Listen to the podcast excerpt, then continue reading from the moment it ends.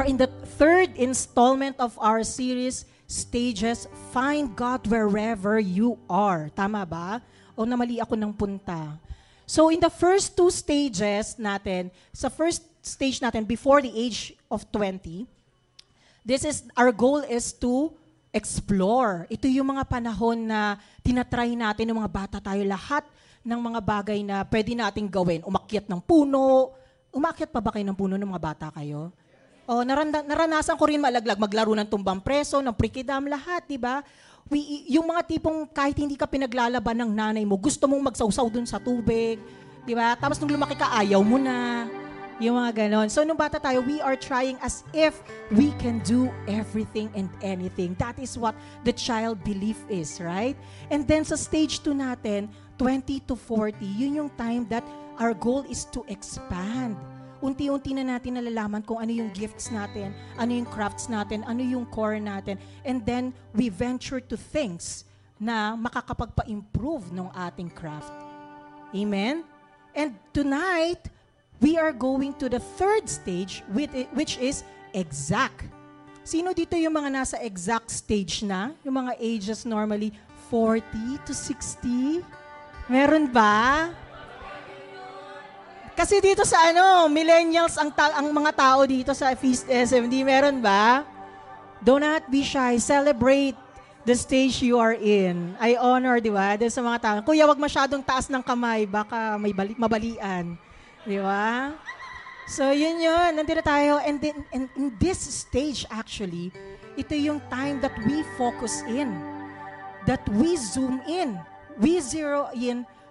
We eliminate and concentrate on the things that matter, on the things that are real on our craft itself. Diba? So we try to eliminate so we can concentrate on the things na hindi naman yung mga eliminate yung things na hindi hindi essential and concentrate on the things that are essential for us so that we can improve, we can master the craft that we have. In this stage also, knowing what you cannot do is as important as knowing what you can do.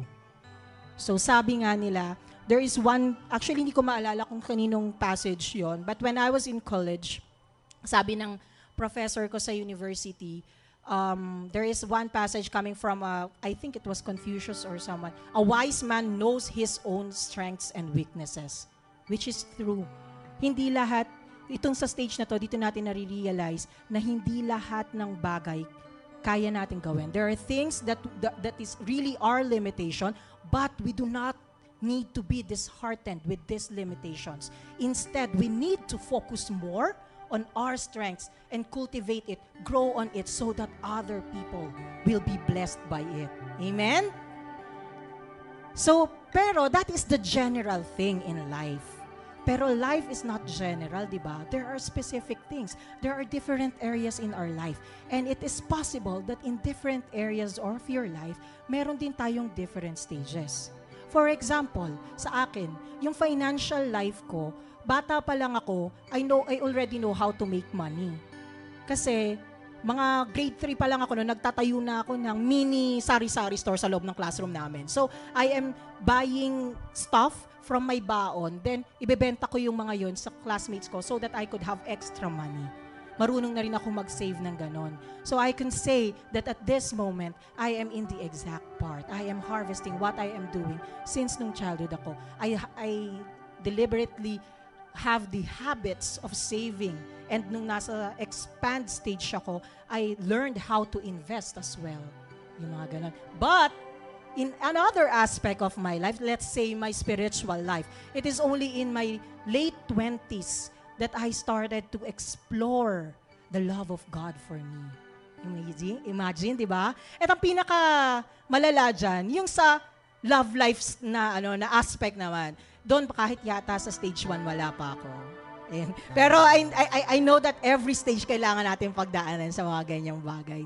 So, do not be disheartened kung anumang stage ang, ang nasaan kayo ngayon in every aspect of your life. Why? Because you need to celebrate in whatever stage you are in, in every aspect of your life. Amen? So our main character actually in this series was David. So nung talk 1, nakilala natin si David as a shepherd. Nung talk 2, nakilala naman natin siya as a warrior. And now in talk 3, we are meeting David as a king. Amen. And he reigned as a king for 40 years. Pero naging king siya at the age of 30. Ang gara, di ba? Ang galing. Amazing. So actually, God told him in the book of Samuel, He said, I took you from the pasture, from tending the flock, and to rule and appointed you to rule over my people Israel. I have been with you wherever you have gone, and I have cut all your enemies before. From now I will make your name great like the names of the greatest men on earth. The key word here is I have been with you. Lagi si si si Papa God laging nandun kasama ni ni David in every stage of his life from being a shepherd going to be an, to being a king. Amen. Nakaka-amaze no at the age of 30 naging king siya. And from for 40 years naging king din siya. It is easy for us na parang ang galing-galing naman niya. Similar to ngayon, 'di ba? Pag meron tayong nakikita na friends natin na ikinasal na, kung single ka, tapos friends natin katulad ng kapatid ko kanina, di ba? Yung sentimiento niya eh. Yung, yung, yung kinasal na, yung mga friends mo, ikaw na lang hindi. Di ba? So, yung feeling mo, buti pa siya, may OTL na. Di ba? Or pag yung friend mo, or yung office mate mo na na-promote, nagkaroon ng malaking sahod, hindi mo pa gustong ganun din yung posisyon mo? Di ba? Gusto mo yon? Pero sa ano sasabihin mo, buti pa siya na-promote na, buti pa siya na-increasean na. Or kung yung gahanap ka currently right now ng trabaho, makikita mo yung housemate mo nakasabaya mo nagpunta dito. Sasabihin mo sa kanya, buti pa siya, may trabaho na siya. Ang daling magsabi nun, di ba, yung buti pa sila. That's the problem in this part. Ng, sa, sa ano na to, sa mga tao ngayon. This is our problem. This is something that we need to address. Why? Because we keep on comparing our current situation, our current stages into someone else's glory. That's their stage three. We are at our own pace. We are at own stages. Amen? So yun yun. And last thing that I want to say uh, before I turn over this to Brother Jeric. Sa stage ng sa stage 3 kasi, it doesn't mean that you planted something on stage 1 and stage 2, tapos na. Stage 3 is only the start of harvesting. But even if you are in the stage 3, you need to keep on planting. Amen? So that on the next stage, as you move, you keep on harvesting whatever you planted from the previous stage. Just a sharing, no? Nung bago ako, di ba sabi ko sa inyo kanina, bata pa lang ako, I really wanted, ay parang gustong-gusto ko na yung nagbebenta para may extra akong pera. Actually, hindi yung pagbebenta. Gusto ko yung extra pera.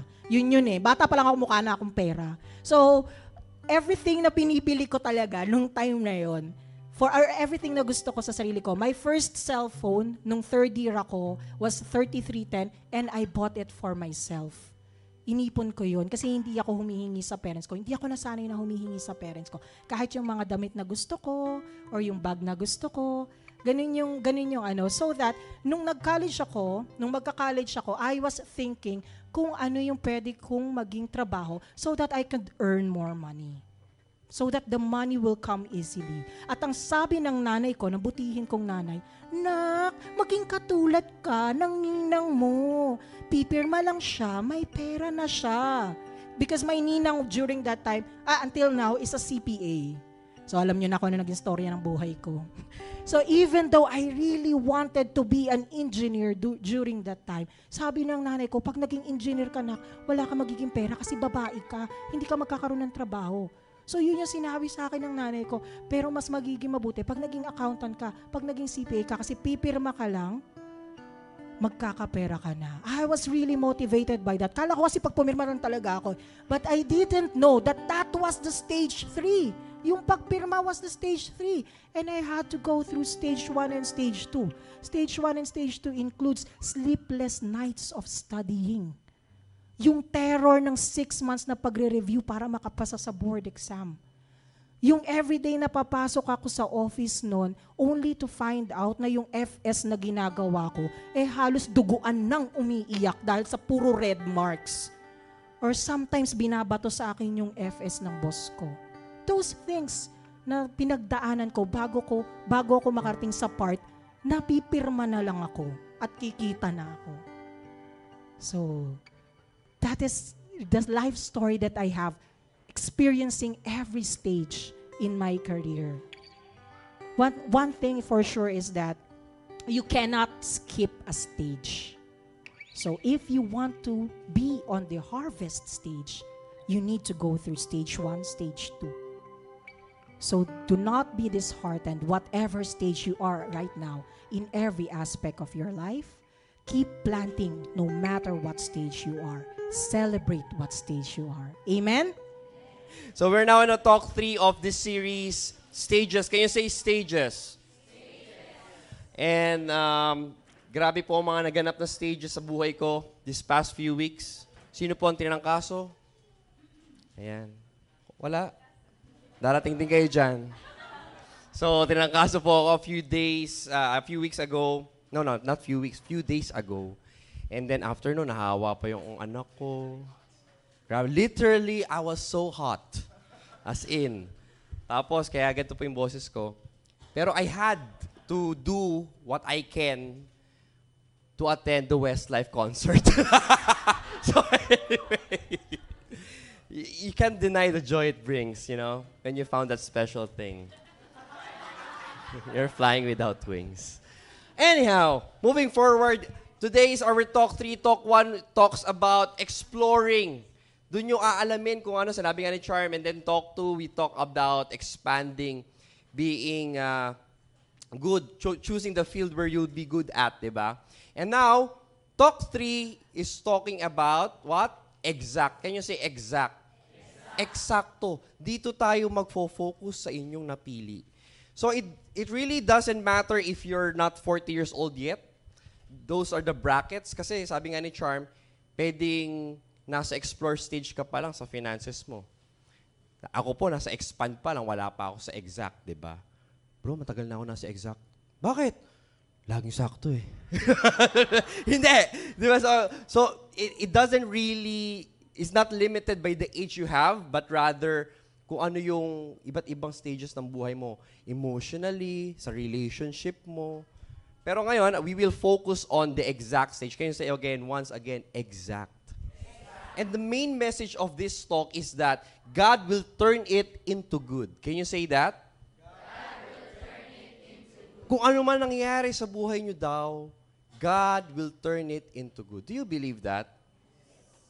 Promise? O kino-convince nyo lang ang sarili nyo? Actually, this, this, this, this word came from Genesis 50 verse 20. It's from the story of Joseph. Kilala niyo po si Joseph. Not Joseph na tatay ni Kristo, but Joseph the dreamer. The Old Testament, sabi niya kasi, You plotted evil against me, but God turned it into good. You remember the story of Joseph? Binenta siya ng mga kapatid niya dahil naiingit sa kanya yung mga kapatid niya. Di ba? Binenta siya, ginawa siyang slave sa Egypt. But later on, moving forward, kahit na ginawa sa kanya yung mga kapatid niya, sinabi niya sa mga kapatid niya alam niyo, kahit masama yung plano niyo sa akin, God turned it into good. Because he became the governor of Egypt. Remember that story? Sa mga hindi nakakaalam, okay lang yan. Sabi mo sa katabi, sabi mo sa hindi nakakaalam, pwede mong basahin later. Ayan, pwede basahin later. Sabi hindi ko rin alam, hindi ko masabi sa katabi ko. But the story of that is, it didn't happen that way. Hindi agad siya naging governor. Ask me, why? Marami siya pinagdaanan. Kasi nung naging, governor, nung naging katiwala na siya ng Pharaoh, nagkagusto naman sa kanya si Potiphar's wife. Potiphar's wife. Alam niyo po ba yung pangalan ni Potiphar's wife? Ask me what? Mrs. Pot Potiphar. Diba? Kasi, wala kasi pangalan. So, Mrs. Potiphar. So, nagkagusto sa kanya, but Joseph followed the law of the Lord. He was faithful and sabi niya, di dapat ako, di dapat ako magpatukso. Sabi niya, "Tak- tukso, layuan mo ako. So, kahit na si Potiphar, hot na hot kay Joseph back then, hindi niya ito pinansin. And so, what happened was, the wife screamed. Sabi niya, rape, rape. Kaya nakulong si Joseph. Pinagdaanan niya yun. So, imagine, kahit na pinagdaanan niya yon, later on, naging governor pa rin siya kasi, di ba, he was able to interpret the dreams of the Pharaoh and protected Egypt from the time of famine. What, why, why am I telling this story? Because imagine kung na-fall si Joseph sa temptation. Ano nangyari siguro sa Egypt? Maraming namatay dahil sa tagtuyo at sa taggutom. And at the same time, we wouldn't have that wonderful story. Amen? So in our life, we will be tempted with so many things, especially when we come to this age, when we come to this exact stage. When you have a strong spiritual character, curses become blessings. Can you see, can you read this part? Curses become blessings. If you believe and if you follow the Lord, regardless of how bad your situation is, sabi mo sa katabi mo, kahit gaano pa kasama yan. Pag sinunod mo si Lord, magtatagumpay ka. Yeah. magtatagumpay ka. Parang, parang di ka happy. So, that's, that is, that's the thing that happened with, with Joseph. Regardless of that, and in our lives, if, if we look back, pag pinili natin yung bagay na napakahirap gawin pero tama, at the end of it, payapa ka. Tama po ba? But the opposite can also can also happen. Can you say that? The opposite. Anong opposite nun? Blessings can also become curses. When does this happen? Kapag pinipilit natin yung mga bagay na hindi pa napapanahon, pag pinipilit natin yung mga bagay na alam naman natin sa kalooban natin at mali, yes, you may look successful in the world's view, but inside you are dying. Have you experienced that? Yung hindi mo na mahal eh. Pero pinapakita mo pa rin sa Facebook, 'di ba? Feeling happy. 'Di ba? Ganon. Feeling lang. Oh, parang parang sabi ba, di ako 'yan, di ako 'yan. Happy kami, happy kami. The, the, the opposite can happen. Do you agree, brothers and sisters?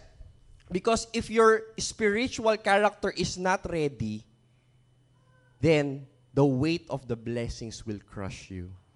It's the same, di ba, sa mga nananalo sa loto. They would be one-day millionaires. Mas lumala pa sila noong hindi pa sila nananalo kaysa nung natanggap na nila instant yaman. It destroyed their family. It, it drove them further to death. You've, you've, you've heard those stories, right? And sa buhay natin, di ba, sometimes when pag pinipilit natin yung alam naman natin hindi dapat, minsan mas nadedehado pa. In my life, I had some Parang tag tagal tanda na, no? In my life, I had some decisions. I had some bad decisions, especially in business. Alam ko nang mali eh. Alam ko nang, alam ko nang may something. It's too good to be true, but I still dove into it. And initially, I thought I was earning. But at the end of the day, I lost, I have lost more than what I have initially thought of. Amen? So it's the same thing with this. If you are, if your spiritual character is not ready, therefore, your blessings will crush you. Sabihin mo sa katabi mo, madadaganan ka. So how how can you know? How can you know, brother? Paano ko malalaman kung spiritual yung spiritual character ko? Ano ba yung spiritual character? What is it? Sabi, spiritual character is not only developed through you going to the feast, pag nagsisimba ka lagi, ganun na ba, automatic, mataas na ba ang spiritual character? It's not in the amount of religious activities that you do, but rather, it is in Galatians 5.22 verse 23, it says that being spiritually mature means that you have the fruit of the Spirit, which is love, joy, peace, forbearance, kindness, goodness, faithfulness, gentleness, and self-control. So this is spiritual character in its form. And alam nyo ba kung ano ba talaga ang spiritual character? Ask me what?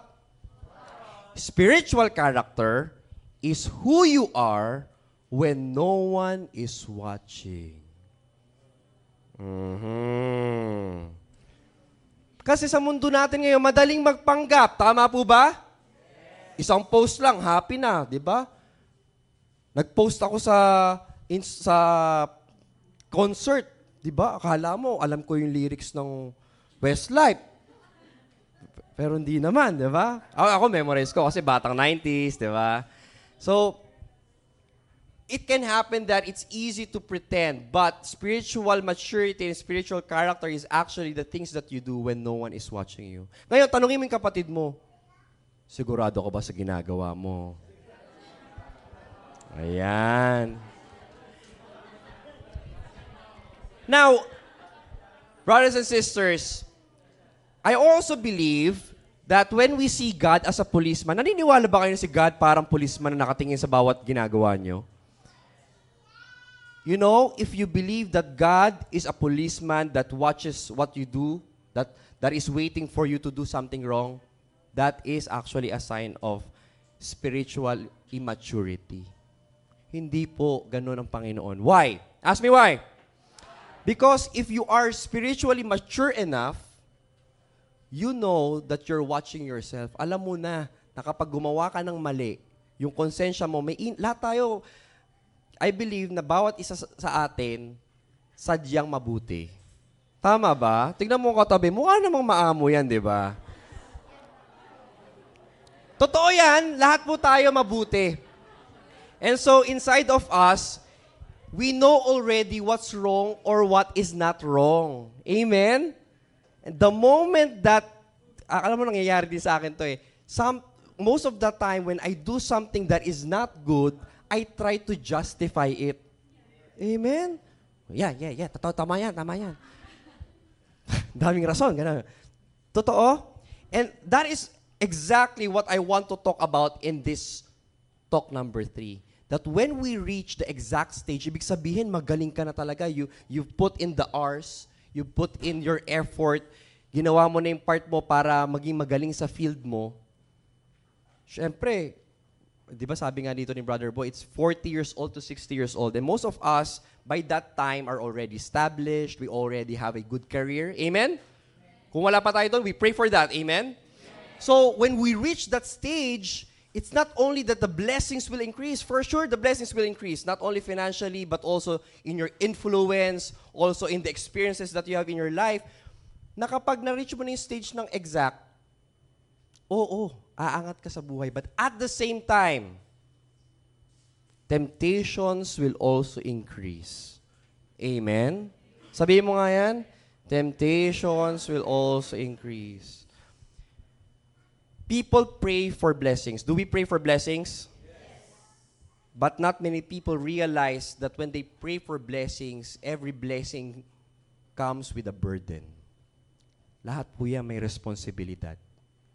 Pinagtar- pinagdasal mo ang trabaho mo, hindi naman pwedeng sweldo lang, di ba? Lord, bakit naman ganun binigyan mo ako ng trabaho? Sabi ko gusto ko lang sumweldo. But, but bakit kailangan ko pa mag-effort, Lord? Di ba? When we pray for any blessing, it usually comes with a responsibility. Sabihin sa katabi mo, may kasama yung responsibilidad. So it's the same. Going back to the life of David, we're talking about King David. Di ba, hari na siya dito eh. And during the time of David, syempre, naging sikat siya sa bahay nila kasi napatay niya si Goliath. You know this story, right? So napatay niya si Goliath, dahil napatay niya si Goliath, naging sikat siya, naging hari siya. And so what happened was in 1 Samuel 18 verse 7, it even says, the women sang, Saul has killed thousands, but David's 10,000. So dumami, nagkaroon ng David's fans club. Sino may mga fans club dito? Ayun, oh, di ba? Matindi talaga si J-Boy Rakam Wahid. So, yung kasi yung pangalan niya sa Facebook eh. So, so anyhow, so David, because of his newfound fame and influence, he went on. Actually, on the second verse that we will read, can you flash that verse? David took more concubines and wives. Dahil naging mas sikat siya, mas marami ang naging babae niya. Have you heard countless stories like this? Successful men, they have it all. Things that we are praying for. But at the background, you will see a lot of things happening. Or sometimes, even people that you think are doing what is good. And then, surprise, surprise, because they are already in cloud nine of success, they forget what is right. They follow what is popular. So it, it happened to David as well. So nagkaroon siya ng maraming asawa. Even if the law of Moses said that the king is not to have many wives because this would make him turn away from the Lord. Imagine, thousands, hundreds ang babae ni David. Paano pa siya titingin kay Lord? Amen? Yung isa na nga lang, di ba? Ang hirap na eh. Buti na lang distracted. Ano na nandun sa likod? Oo. Pero, gusto nyo bang magkaroon ng isang malupit na plot twist sa buhay ni David? Yes or yes? Galing. Galing talaga pag yes or yes. Kahit na napakarami niyang asawa, David still wanted to have a one-night stand with a girl named Bathsheba. You know that story? Na kahit na ang dami niya ng asawa, nakita niya one time naliligo si Bathsheba, sabi niya, Whoa, whoa, whoa, whoa, whoa! Who's that pretty lady? Yung mga ganun-ganun siya. So, natukso siya, he was tempted, and and Bathsheba was married to one of his officers, military officers. So sabi niya, okay lang. Wala naman nakakakita eh. Iwa one night stand ko to dahil di naman siya makakatanggi dahil hari ako. Unfortunately, unfortunately, the one night stand didn't succeed. Ask me why. Bathsheba got pregnant. And in order for him to hide his sin, you know what David did? Ask me what? He murdered Uriah, which is the husband of Bathsheba. This is the surprising thing. When he did that, wala sa kanya, sabi niya, basta, papatayin ko si Uriah. Pagka napatay ko na siya, okay na ako. He was so oblivious to the thing that he did. And so in our lives, the, the life of David is somehow a reminder for all of us that we can fall into the same thing. Maybe not as intense as his sin, but we go through life na pag maayos ang lahat, nakakalimutan natin ang mga pangakong ibinitawan natin sa Panginoon. I am, you are not alone. I am also going through that trap na pag may kailangan ako, grabe, no, kulang na lang talaga lumuhod mula Udmeta, paluhod na naglalakad papuntang Al Jadid Bakery. so, di ba, di you understand what I mean? Sometimes when everything is going great, we forget and we become oblivious to the things that we are doing. We justify the bad things that we do. Na, okay lang yan.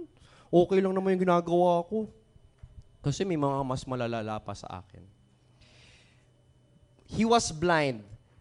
And the thing with success, if you become too successful, if you become successful, by the way, it comes with that burden. You become blind. Can you say blind? Sabi mo sa katabi mo, nabubulag ka. Nabubulag ka. Ayan. Di ba? Maririnig mo yung, kay, maririnig mo yung beshi mo, grabe ka, hindi ka na ma-reach. Grabe ka, simula nakilala mo yung Papa Balls mo, hindi mo na kami tinetext. Kailangan mo lang kami noon. Diba? You know what happened to what happened to David was in order for him to get out of that blindness, God sent a prophet by the name of Nathan. And we read on this verse on 2 Samuel. Nathan went to him and said, There were two men who lived in the same town. One was rich, the other was poor, sabi niya. Kinikwento niya to kay David. The rich man had many cattle and sheep, while the poor man had only one lamb, which he had bought. He took care of it, and it grew up in his home with his children. He would feed it some of his own food, let it drink from his cup, and hold it in his lap. The lamb was like a daughter to him. So meron daw, may mahirap daw na, tagalugin ko ha, may mahirap daw na nag-aalaga ng isang cattle. And he was treating this, kasi mahirap lang siya, he was treating the cattle with everything. He was feeding it with, with what he had. He was actually treating it na katulad ng isang anak. Ganun niya kamahal yung cattle niya. Now, there was a rich man that arrived. Next, next please. One day, a visitor arrived at the rich man's home. The rich man didn't want to kill one of his own animals to fix a meal for him instead. He took the poor man's lamb. So, ayaw niyang bawas. Yung mayaman naman, ayaw niyang bawasan yung kanyang mga alaga at gusto pa niyang kunin yung kaisa-isang cattle ng mahirap. He took the poor man's lamb and prepared a meal for his guest. Nung narinig yun ni David, David was very angry at the rich man and said, I swear by the living Lord that the man who did this ought to die for having done such a cruel thing he must pay back four times as much as he took. Sabi ni Nathan, You are that man. Biruin mo, nashock siya. Dahil sa lahat ng ginawa niya, pumatay na siya, ang dami niyang jowa, di ba? Dami niyang asawa. Tapos nag one night stand pa siya, nabuntis pa niya, hindi niya nakita ang lahat ng yon and he was reminded by Nathan. Success has a way of making us blind to evil. And so this talk is a reminder for each and every one of us to be aware. Can you say aware? Kailangan maging aware tayo. I have to be aware, especially in my position in this community, in, in how I lead my life. Amen? Later on, I will also give you ways on how we can avoid this. Because we have different temptations. I'll give you three. Number one, we have when you arrive at exact, when you have power, when you have influence, when you are on that moment in your life na meron ka ng say. Yan. Kunyari, dati di ka nakakapagpadala. Ngayon, nakakapagpadala ka na twice a month pa. O, di ba? Talaga, oh, I'm a person of influence. Yan, di ba? So, unang temptation, especially tayo na nandito sa abroad, ha? Una is temptation to lust. Can you say lust? Alam niyo ba yung lust? Hindi, hindi yan the last. Hindi yan yung start. Hindi, hindi yung ganon. La, last means yung tawag ng laman. Yan. So, especially tayo dito, di ba, ang daling magpanggap. Kunyari, talagang hindi ka pa nasasweldohan, pero pag may mga kachat ka sa Pilipinas, oh, bahala sa'yo pag uwi ko. Ano ba? Ano, ano ba kailangan mo? Gusto mo, bisahan na kita dito eh. Ano ba, ganyan. So, it's, it's so easy to, to put up a life here. And in last usually the powerful men, the successful men are the, the victims of this. For example, Tiger Woods. Did you know Tiger Woods? Sino yung mga, may mga sex scandal sa mga celebrities? Tiger Woods was one of them. 120 women. Ang ganda-ganda ng asawa niya. He was a legend in golf because of lust. Tig sino pa ba? Kobe Bryant, Michael Jordan, all of them. Also in the Me Too campaign, alam niyo yung hashtag Me Too? They discovered that 263 powerful men in showbiz in Hollywood has molested, raped, or scandalized women. They were women of mga directors sila, mga uh, prominent actors. They were not they were victimizing a lot of women in the industry. There's also the church. Should not exempt the Catholic Church, di ba? 4.3% of priests have scandals. 848 during the, only the time of uh, eto only the time of Francis pa lang to ha. 848 ang pinatanggal niya because of molestation because of sex scandals in the church. And even evangelicals are not ano even other religions are not exempted. There is a Noong 1980s, there's this very popular televangelist by the name Jimmy Swaggart. 8,000 yung kanyang regular attendee. Parang nag-feast siya, pero 8,000, imagine. Every single week. And he was caught by one of his uh, attendees with a prostitute. So nung nahuli siya, nag-confess naman siya. Sabi niya, patawarin niyo ako. I made a mistake. And I feel ashamed about myself. He confessed. But four years down the line, nahuli na naman siya na may kasamang prostitute. And you know what happened this time around? Ask me what? This time around, he said, You know what God told me? Whatever I did is none of your business. Grabe, no?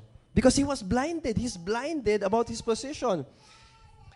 The porn industry, $97 billion industry. Diba? I was very, I'm very open to this. I, I told you several times that I struggle with it. I struggled with it for so long.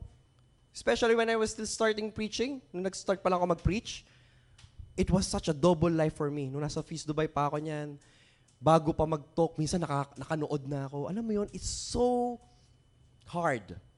And until now, praise be to God, I have brothers who are praying for me, brothers that will, that keep me accountable. Tapos meron na tayong mga iba't ibang tools din. And I'll, I'll share that later on. But that's number one, lust. When you arrive to success, that's one of the things that will be there waiting for you. Pangalawang temptation, to greed. Amen? My situation now, I can ask you for money. Do you trust me to handle that? Well, wala kayong tiwala. Thank God. no, but it's easy for me to use my position. I can tell you that I will use that money for the greater good and then fund my own thing. Right? So, you can also have that temptation when you reach that position of influence and success. And last but not the least, to power. Because of pride, sinasabi nga nila that entitlement is the key that opens the door of temptation. I can power play. I can tell Karen, for example, Karen, kailangan bigyan mo kami ng free camera out of your own pocket. It's for the community. It's for the work of the Lord. Sabi niya, oh my God, oh, praise be to God. Diba? The, he, she can do it. I can do that if I was, you know, selfless. All of you can do that. Tama? All of you can just text someone from the Philippines na, Uy, punta ka dito, dapat ganyan, ganyan. It's easy to, to power play when you're in that position of leverage. And, pwede kong sabihin that, I've worked hard, grabe naman, sobra na nga yung sakripisyo ko para sa community na to. Wala na nga akong weekend.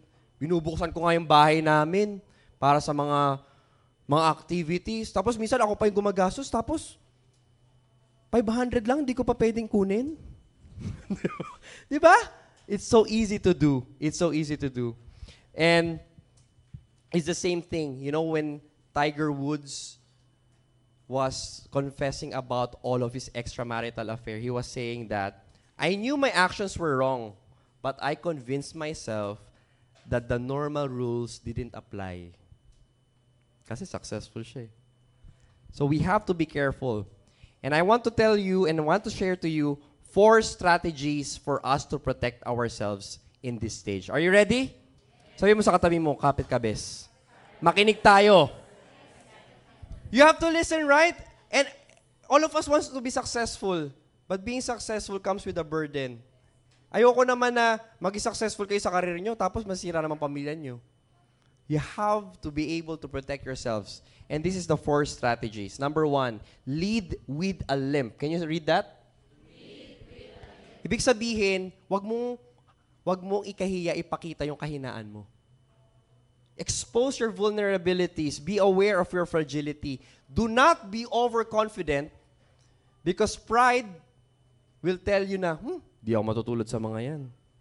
I can tell myself right now na hindi ako matutulad sa mga preachers na yan na nagkaroon ng scandal. If I become too proud, if I have pride in my life, I will tell that to myself. I have to be careful. You have to be aware. You have to not be overconfident. Sabi mo sa katabi mo, huwag ka masyadong pakisigurado.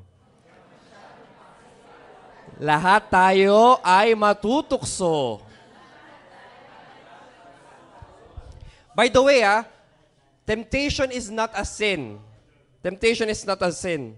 But the moment you agree with that temptation, dun na, wala na. It could never happen to me. Yan yung sinasabi natin lagi. So you have to be aware. Number two strategy is that you have to protect with partners. Can you say that? Protect with partners. You have to surround yourself with with same-minded people. Same-minded meaning na gusto nila yung what is best for you. Hindi yung same-minded na pareho-pareho kayo nanonood ng bold. Sige, nood na tayong lahat, di ba? What I mean is good-minded people, not same-minded, but good-minded people. And seek protection from your accountability partners. Can you say accountability partners? Alam niyo sa buhay ko, I'm very happy that I have uh, a light group with me. So this is a group of people that I meet regularly. It is because of them that I was able to, ano, to overcome my weakness when it comes to porn. Because I was open to them. Diba? And you have to to find the right people, ha? Kasi pwedeng mangyari na, bro, natutokso na naman ako manood ng bold. Sabi, ako din eh, sabay na lang tayo manood. diba? So, kailangan, kailangan umanap ka ng tamang partner. Do you get my point? O kaya, bro, bro, bro, bro, ito na naman, mangungutang na naman ako. Ayoko na talaga, gusto ko na mawala yung, yung utang ko. Ako rin, bro. Meron ka, gusto ko nga sana umutang sa'yo, pero kung, kung wala ka rin papautang, sabay na lang din tayo mangutang. 'Di ba? So you have to find people who will actually pull you out from that sin. So seek accountability partners. And a good place to find that is here at the feast. So if you're looking for one, we can come up with a group for you. Amen? So sana po, uh, you consider that. Being here at the feast as well, di ba? Pag nandito kayo lagi, hirap naman magkasala agad, di ba? Kung nakita kayo sa mall, di ba? Kunyari, nakipagsigawan kayo, ano ba yan? Ano, ano? Tapos nakita ka, brother, di ba ikaw yung nag-alive-alive doon sa ano? Kaya, di ba? Kaya. So actually, attending attending things like this, di ba? O kunyari, yung mga nasa labas kanina, welcome ministry, di ba? Welcome to the feast. Tapos nakita mo sa metro, nakikipag... Ay, ako una, ako una! Kanina pa ako nandito. Gold class ako, gold class! So, that's the number one. Ano ulit? Ano yung number one? Lead with the limp. Number two is protect with partners. Pangatlo, this is for married people. Monitor your marriage. Can you say that? Because when you monitor your marriage is actually something that will protect you from temptations. So, sabi, sabi ng mga single, kailangan ko na makasal. I have to be protected. no. That's not what I meant. If you are in a mar- in a marriage, you have to you have to nourish it. And how do you know if it is a happy marriage? How? Ask me how. You ask the wife. Sa mga lalaki. Hindi pwede sabihin mo na, bro, kamusta yung, ah, ano mo? Ano ba yan? Kamusta yung marriage mo? Masaya naman. We, kailangan tanongin mo yung misis. Tama mga misis? Ah, because the barometer of a marriage are the girls. If they're not happy, they parang for me, they are designed by God to tell whether a marriage is doing great or not. Amen? Yan. Last but not the least, alam nyo, napakas...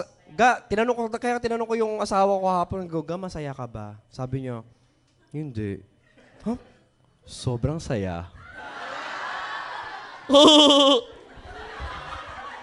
Sabi ko, sige, bilhin mo na, bilhin mo na yung mga gusto mo. Na-joke lang. Wala naman, wala namang, alam mo yung misis ko, I'm very, very thankful for her. Uh, she's not She's not the shopping type. Ako pa yung nagmamakaawa, please lang, an- please lang ga, bumili ka na ng damit, please. She doesn't want to go shopping. The only thing that she wants is more children. Di ba? O mamaya, sige. Oh. Bilisan ko na. anyhow, uh, anyhow, last but not the least, number four is connect with your core. Can you say that? You have to connect with your core, meaning regular cycles of spiritual rejuvenation. What you're doing right now, when you every time you attend the feast, every time to go to mass, those are important. That you get connected to your core. And who is your core? Jesus. Amen. And when you do this regularly, you get connected to your big why. Bakit mo ginagawa yung ginagawa mo? Kailangan tanungin mo eh. Minsan, pag sobrang tagal mo na sa trabaho, 10 years ka na, tinatanong mo sarili mo, Tinanong mo ba yung sarili mo, ba't ginagawa mo pa rin ginagawa mo? So you always have to reconnect to your core values. Minsan nag-aatim tayo na kailangan ako, ma-promote pa ako. Pero you have sometimes you have to ask, do I really need that promotion? Eh, yung pinagdadasal ko dati, gusto ko lang maging payapa eh. And you know that if you do get promoted, it is an added responsibility. Are you willing to sacrifice the peace that you're praying for? Sometimes you also have to to discern that. Di ba? Sometimes kasi lagi lang tayo gusto natin, only way up, Lord. Only way up. Minsan din natin iniisip. Tapos pagdating natin doon, Lord, bakit mo binigay sa akin to? Lord, tanggalin mo sa akin. Tanggalin mo yung boss ko, Lord. Di ba? So sometimes we want we want the rewards but not the responsibility. So you have to connect with your core. Connecting your to your core means connecting to your creator. Amen? So yung iba, paano kung hindi ako ganyan? Paano kung nagkamali na ako dati? Sabi mo sa katabi mo, nagkamali ka na ba?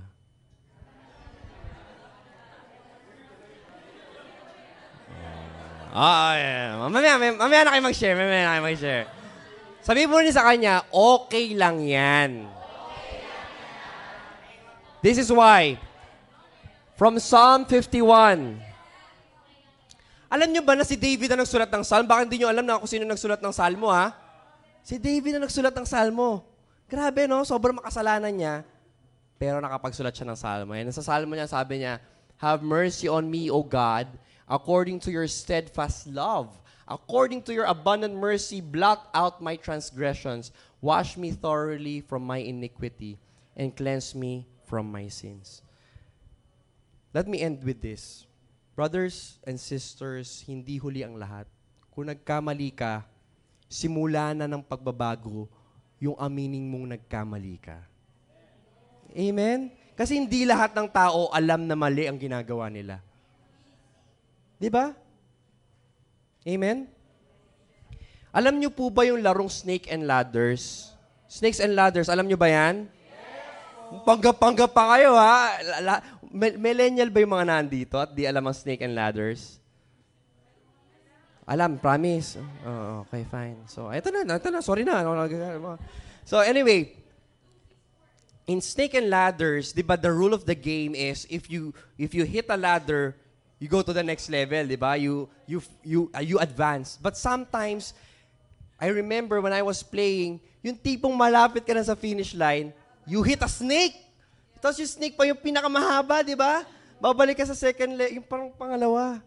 Minsan nga pang una pa. So in our life, brothers and sisters, I believe that God is found in our detours as much as our destination as well.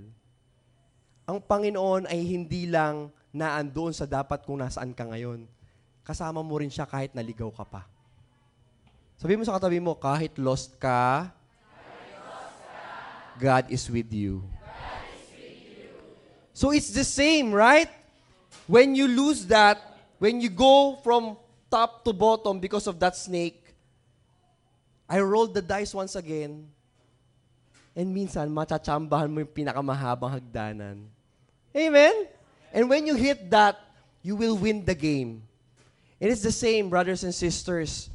If you allow God to form you spiritually, your curses will turn into blessings. Can you say that? Your curses will turn into blessings. Beside where you fell, you will find a ladder, and that ladder is Jesus. Amen? Beside your delay, there will be a doorway to your destiny. Huwag ka mawala ng pag-asa. God will turn it into good. Amen? Maraming maraming salamat po. And sana, kung may pinagdadaan naman kayo ngayon na feeling nyo, inahas ka talaga, na snakes and ladders ka, huwag kang mag-alala. Merong hagdanan dyan. At, pag, at yung hagdanan na yon ay si Kristo. Kapag kumapit ka kay Kristo, siguradong tagumpay ang mararating mo. Let, all, let us all stand to give back the glory to God.